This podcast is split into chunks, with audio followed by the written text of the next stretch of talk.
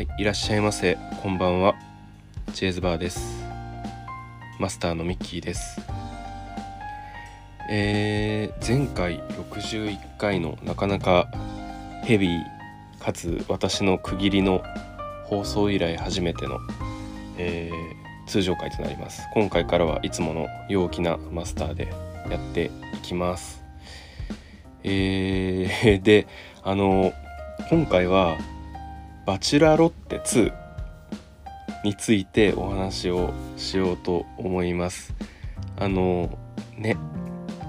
真実の愛を見つける恋愛リアリティショー的なやつで、えーバチェラバチェラーっていうのはそのすごいスペックの高いイケメンの男性に対して女性十何人から選んでいくみたいなスタイルなんですけれども今回はあの女性の、まあ、スペックの高い女性がその十何人の男性から一人のあの相手を選んでいくっていうようなシリーズの第2回目になります。でも散々いろんな人がリアルタイムに感想会とか上げてると思うんでもう私はもうあのカジュアルにライトにやるんですけれどもなんかなぜ今回これをやったかっていうとリアタイしてみたかったんですよね。あのリアルタイムにこのえっ、と恋愛リアリティショーを見てみんなとワーキャー言うっていうのを一回味わってみたくてあのまさにあの今回それができたのでせっかくなのでちょっと形に残しておこうかなっていうふうに思いました。ねあのテラスハウス湘南でやってた頃のテラスハウスっていうのは私結構好きでめちゃくちゃ楽しく見ていてかつ打足ですけど実はそのえっ、とうんあのテラ湘南のテラスハウスの時に出てたヨウさんっていうあのカメラマンのイケメンの方でも恋愛は結構下手であのやらかすけど友情に熱くて男の人が家を出てったりするとなんか泣い泣いて泣いてたりとかってするって方なんですけど私ね亡くなっちゃったんですよね残念なことにとっても。亡くなっちゃったんですけどなんか私ヨウさんとサッカー一緒にフットサルとか一緒になんかやってた時期もあってなんかそれでなんか結構印象に残っていてそういうつながりもあって結構当時は一生懸命見てたんですけどねでもあの軽井沢とかかな不幸なあのいろいろがあってからはあのちょっとなくなってしまったんですけれどもそれ以来久しぶりの恋愛リアリティショーを見るというような状況になりました。はい、であのリアタイじゃないっていう意味合いで言うとあの前回の「バチェラー4」バチュラロッテに候補者として出ていた、えー女性に求愛する立場で出ていたコウコウさんっていう男性が今度女性を選ぶ立場のバチェラーになってやった前回のシリーズっていうのはちょっと遅れて見させてもらっていてそれはすごく楽しかったんですよね。今日のデートはクルージングデートです。まさか彼女があの時あんなこと言うなんてまさに晴天の霹靂でしたね。みたいななんかこういう喋り方をしていてあのーね SNS とかでもモノマネの人が出てきたりするんですけれどもなんか序盤で女の子にキスをしたりとかして何人かの女の子とキスをしたりとかしていてでこうあこういうもんなんだなバチェラーとかバチェラロッテってって僕思ってたんですけれどもなんか今回のバチェラ「バチェラロッテ2」を見たら全然そういうのじゃなくてかなりイレギュラーなことをやってたからまあいろんな人から批判があったんだなっていうふうに気づきました。でもなんかその経営者っていう立場があるからっていうのもあると思うんですけどなんか高校さんは基本的それ以外はあの紳士的でねロジカルで冷静でなんか男の自分としては結構好感の持てる人だなと思って見てました。はい。すいません。脱線していて。であのーバチェラロッテ2」の話なんですけどこれはもちろんネタバレ含むのであのこれから見たいなって思う人はここでやめてください。はいでは行きます。もういきなりもう最初から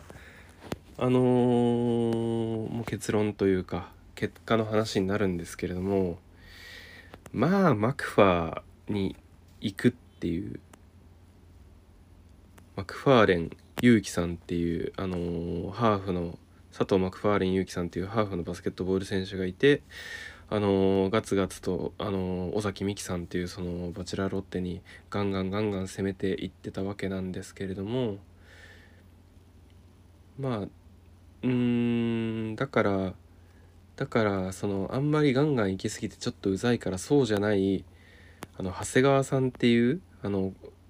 候補ベスト2に残ったバスケットボール選手の方選ばれてほしいみたいなね意見が結構あったけどまあまあそうはならないだろうなと思ってたらやっぱりマクファーさんに言ってましたね。でねうんまあいろんなあのポッドキャストとか番組とかでもこれについてまあいろいろ皆さん話してるのであれなんですけれどもまあやっぱりなんか1にも2にもそのとにかく愛されたいとにかくギブしてほしい与えてほしいっていう感じの、まあ、みきちゃんだからこそ、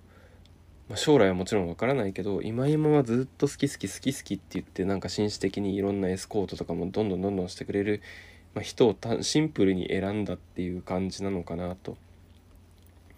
かたやね長谷川さんっていうあのバスケットボール選手はその誠実でいい人なんですけれどもちょっとなんかそのあのー、まあ、頼りない部分があるというかまだまだ未完成年は全然マクファーより上なんですけど未完成な部分があって、まあ、不安定な部分が結構あるので、まあ、そういう意味合いでは選ばれなかったんじゃないかなっていうあの なかなかそのこういうのってわーわーわーわー後から言うのが楽しいんですけれどもで実際「バチェラー」の今までのシリーズネタバレ含みますよ。あの「バチェラー」の今までのシリーズ私も見てないやつも含めてなんですけどなんか結果選ばなかったとか人を選ばなかったとかあとは選んだ人じゃない人と 付き合いだして番組的にも出禁みたいになるみたいな黒歴史みたいになっちゃうみたいなとかそういういろいろがあったから、まあ、今回あまりにもストレートだったなっていうところもあるんですけれども同時になんかシリーズ全体で言ったら1回ぐらいこういうストレートなものを残して次からどうなるみたいなね。あのこのシリーズ単体ではなくてシリーズ全体を見た中ではこういうストレートな回も必要だったのかなっていうふうには思いました。でもなんかインスタとか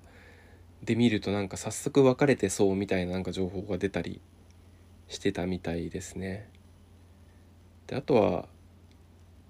あれですよねそのマクファーのお母さんがシンガポールに住んでるんですけれども、まあ、本当になんかいかにもビジネスやってるあの女性って感じ一線で活躍してる女性って感じでなんか私はずっと働きたいですみたいな。であなたたちがどうなるかわからないけど、まあ、来てくれたら嬉しいわみたいな感じでなんかこう絶対来てねとかっていうなんかその 根拠のない推しみたいのをするわけではなくて冷静にまあどうなるかなんてわからないけどもし縁があればっていうようなスタンスを持ってたのが良かったなっていうところと、まあ、あとはこの子は嘘をつかつかないですよっていうのがまあいい後押しになったとあとはそのマクファーが実はまあそのまあまあそのいろんな国にあの転々としてたっていうところもあると思うんですけれども、まあ、いじめられてた経験がシンガポールであったけれども負けずに戦ってたみたいなでも辛い思いはしてたっていうような話があって、まあ、これはまさにその自身もいじめられた経験があったっていう、まあ、ミキさんにぶっ刺さった部分はあったんじゃないかなと思います。であれですよね。その選ばれなかった長谷川さん。私あの新潟出身なので、まあ、ちょっとやっぱ新潟出身でかつバスケットボール選手っていう私もバスケやってたので長谷川さんはもうどうもねあの応援したいし世の中的にも応援してる人がたくさんいたと思うんですけれどもまあやっぱりあれですね。最初のカクテルパーティーとかであの話せなかった有望株なのに全然話せなかった奥手の存在っていうスタートからで逆に話せなくてバーベキューでソーセージずっと焼いてたらそれが、まあ、みきちゃんそういうところは良い目を持ってるなと思うんですけれどもなんか求愛ばっかりする人たちの中でちゃんとみんなのためにまあ料理とか作り続けてたっていうとそういう誠実さをまあ見てくれてまあ、いたりだとかっていうので選ばれてますよね。うんあとは長谷川さんといったらその3人まで絞って残った時に地元の新潟に美樹さんを連れて行った時に料亭かなんかで家族と顔合わせをするんですけれども長谷川さんの弟もめちゃめちゃ背のでかいなんかおしゃれな感じの男ででさらにその横にいる女性がなんかどうやらそのこれまたまあハーフの方で長谷川ステファニーさんっていう名前でめっちゃめっちゃみんなそっちに気が持ってかれるっていう。なぜここにそんな綺麗な方がみたいな感じで。でどうやらなんかそのまあ長谷川ステファニーさんはその長谷川さんの弟さんである、まあ、バスケットボールプレーヤーこの方もバスケットプレーボールプレーヤーの方と結婚してあのー、いると。多分でもあのバスケの拠点は埼玉なので埼玉の方を京に住んでると思うんですけれどもでさらにこの長谷川ステファニーさんはモデルであのみきちゃんあのみきちゃんはそのコスメ会社とかなんかまあその美容系の会社とかの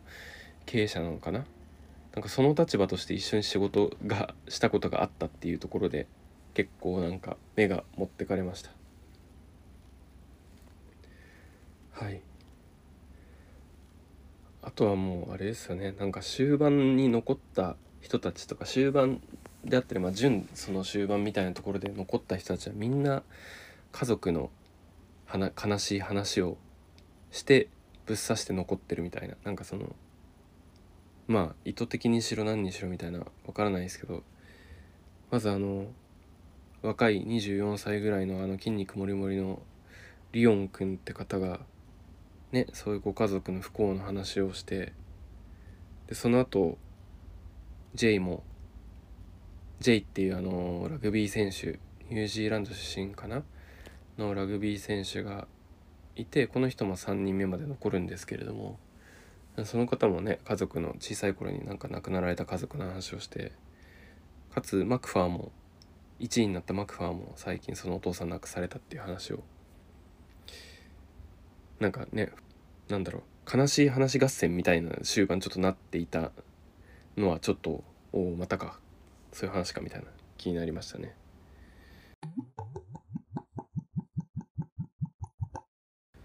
もうみきちゃん自身の話ですよね名古屋のお嬢様でみきちゃんの家に行く時があるんですけどマジで家が白多分あれいる家なんですけど本当になんかビルみたいな白型のビルみたいなものが多分あれ家だったんですけど多分尋常じゃないあの規模であり、まあ、資産家の家なんだろうなっていう感じでしたね。でその同席したお母さんの目がめっちゃ怖くてまあもう本当に面接官って感じででそのスポーツ選手である長谷川さんとマクファーに対してセカンドキャリアはどうなのかとかこのあとお金稼いでいけるのかみたいな結構シビアな話をもうどんどんどんどんしていってあれ？みたいななんかお金持ちじゃないと付き合えなくね？みたいななんかそもそも論的な話を我々に思い起こさせるというか。うん。でやっぱりお母さんが怖いのかみきちゃんが一切喋らなくなるっていうあのシーン。ねえ。あとはそれ以外にもみきちゃん自身の今回の旅に参加してテーマが「鎧を脱ぐ」っていうまあその経営者としての仮面なのか人に接する時のその振る舞いの仕方なのかよく分かんないですけどなんか鎧を脱ぐっていうテーマを掲げていてでねいろんな男性陣はそのなんだろう佐藤佐藤俊さんっていうこれ新潟出身のなんか映画監督でなんか陰キャっぽい感じの方なんですけどあの、俺の前では鎧脱いでなくないみたいな。本心出せなくない？よくないよ。俺の前では脱げよみたいなことを言ってそこで落とされるみたいな。別に鎧は脱いでねえけど本心出してねえわけじゃねえわ。お前分かってねえなって言って落とされるっていうのとかなんか小出さんっていうヤンキー顔の結構かっこいい、ね、男同士がみきちゃんを、えーと、巡って争ってる時にスッと入ってって助けてくれるっていうようなねあのバランスの良さも持っていたけれどもなんだろう。結局鎧脱がなくていいよみたいな発言をして落とされたのかな。いや鎧脱ぎてえって言ってんじゃん。っていう前提条件ちゃんとあの理解してこいよみたいな感じで落とされるっていうとかねやっぱなんかその柔らかそうに見えてガチガチに自分を持っているというかもうバキバキに自分を持っているって感じでことごとく自分のその軸と合わない人っていうのは落としてくっていうまあそのまあなんだろうさっぱりというかうんすがすがしい感じのスタイルでね人選んでってますよね。で明らかに傾向として見えたのが、まあ、年下の人をあんまり相手にしないっていうリオン君っていうボディービル的なムキムキの子もそうだし沢村一樹君っていうなんかそのえっ、ー、と1 9 0センチぐらいのモデルの方。私この方東京駅でのスタバでもうなんか1メートルぐらいの距離で会ったんですよね。これ沢村さんだよなって思いながら。ね声かけたかったですけどちょっとパニックになっちゃってもかわいそうなのでやめときましたけど。とかね明らかに年下を年下扱いして最初から結構見てないみたいな感じがありましたね。ね外資系マーケターの細っこい子とかもあれマイクロソフトってなんか書いてありましたね。なんかせっかく隠してたのにどっかではバレたのかな。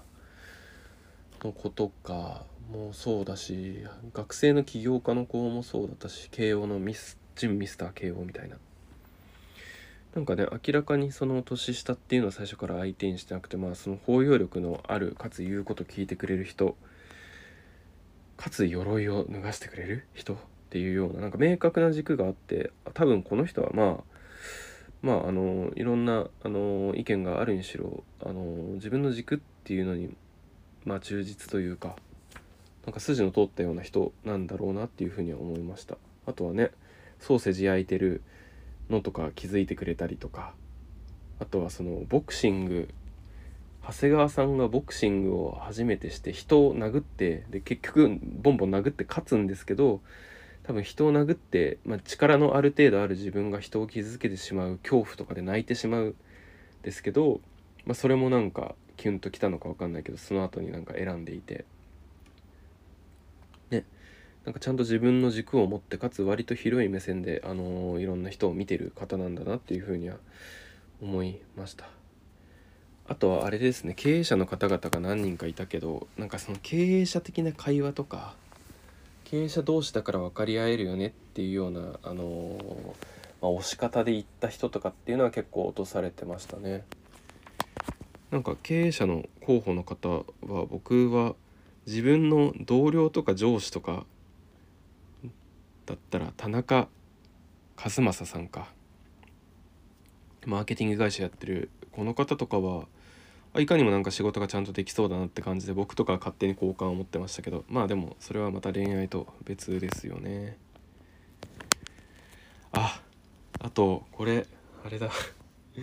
つらつらと喋ってますけど阿部大輔さんっていうデザイナーで岡山出身のデザイナーでちょっとお姉っぽいなんかデザイナーの、あの、スキルを生かして靴を刺繍して渡そうとしたら時間切れになっちゃうみたいなとか。自分のそういう制作の憩いの場を他の人のデートに使われて悲しそうにしてるとか。あとは特別なデートに呼ばれたマクファーになぜか朝起こされる朝一に起こされるっていうなんか結構あのコミカルな役回りが多かったんですけど同時にあの、すごくそのメンバーからは慕われていてかつそのなかなか話す機会がないけど時間切れになりそうなまああの美容師兼あの芸術家の方がいてでその方は自分の意思で行かないって言ったけれどもミルー町恭平さんか。自分の意思で行かないって言ってたけどマクファーがいやそんなんその正々堂々とやりたいからお前も頑張ってほしいみたいな感じでなんか無理やりマクファーにあのー、個室にこもりっきりのミキちゃんとこに連れてかれそうになった時にまあこの方はちゃんとね安倍大輔さんちゃんといやいやそれはもう彼は自分で行かないって決めてるんだからそれは尊重してあげろよと。もう独りよがりだぞと。自分勝手なんだよっていう話をピシャンと言ってたしなめるっていうような男らしさとかも持っていて。で同時にでもマクファーはそのお父さんが亡くなってしまっているから明日自分たちに明日はないかもしれないっていう思いがあるからその正々堂々と一緒に戦う相手にも後悔してほしくないっていう結構、まあ、優しい気持ちも含まれていたんですけれどもみんなそれを知らないし、まあ、それ知ってたとしてもそれをどうするかっていうのはねそれぞれの個々の自由なのでっていうところがまあまああるんですけどそういう男らしさも兼ね備えていたと、まあ、最後の3人ぐらいとかまでは残れなかったんですけど。であのこれでネットでいろいろ調べてたら意外だったのがこの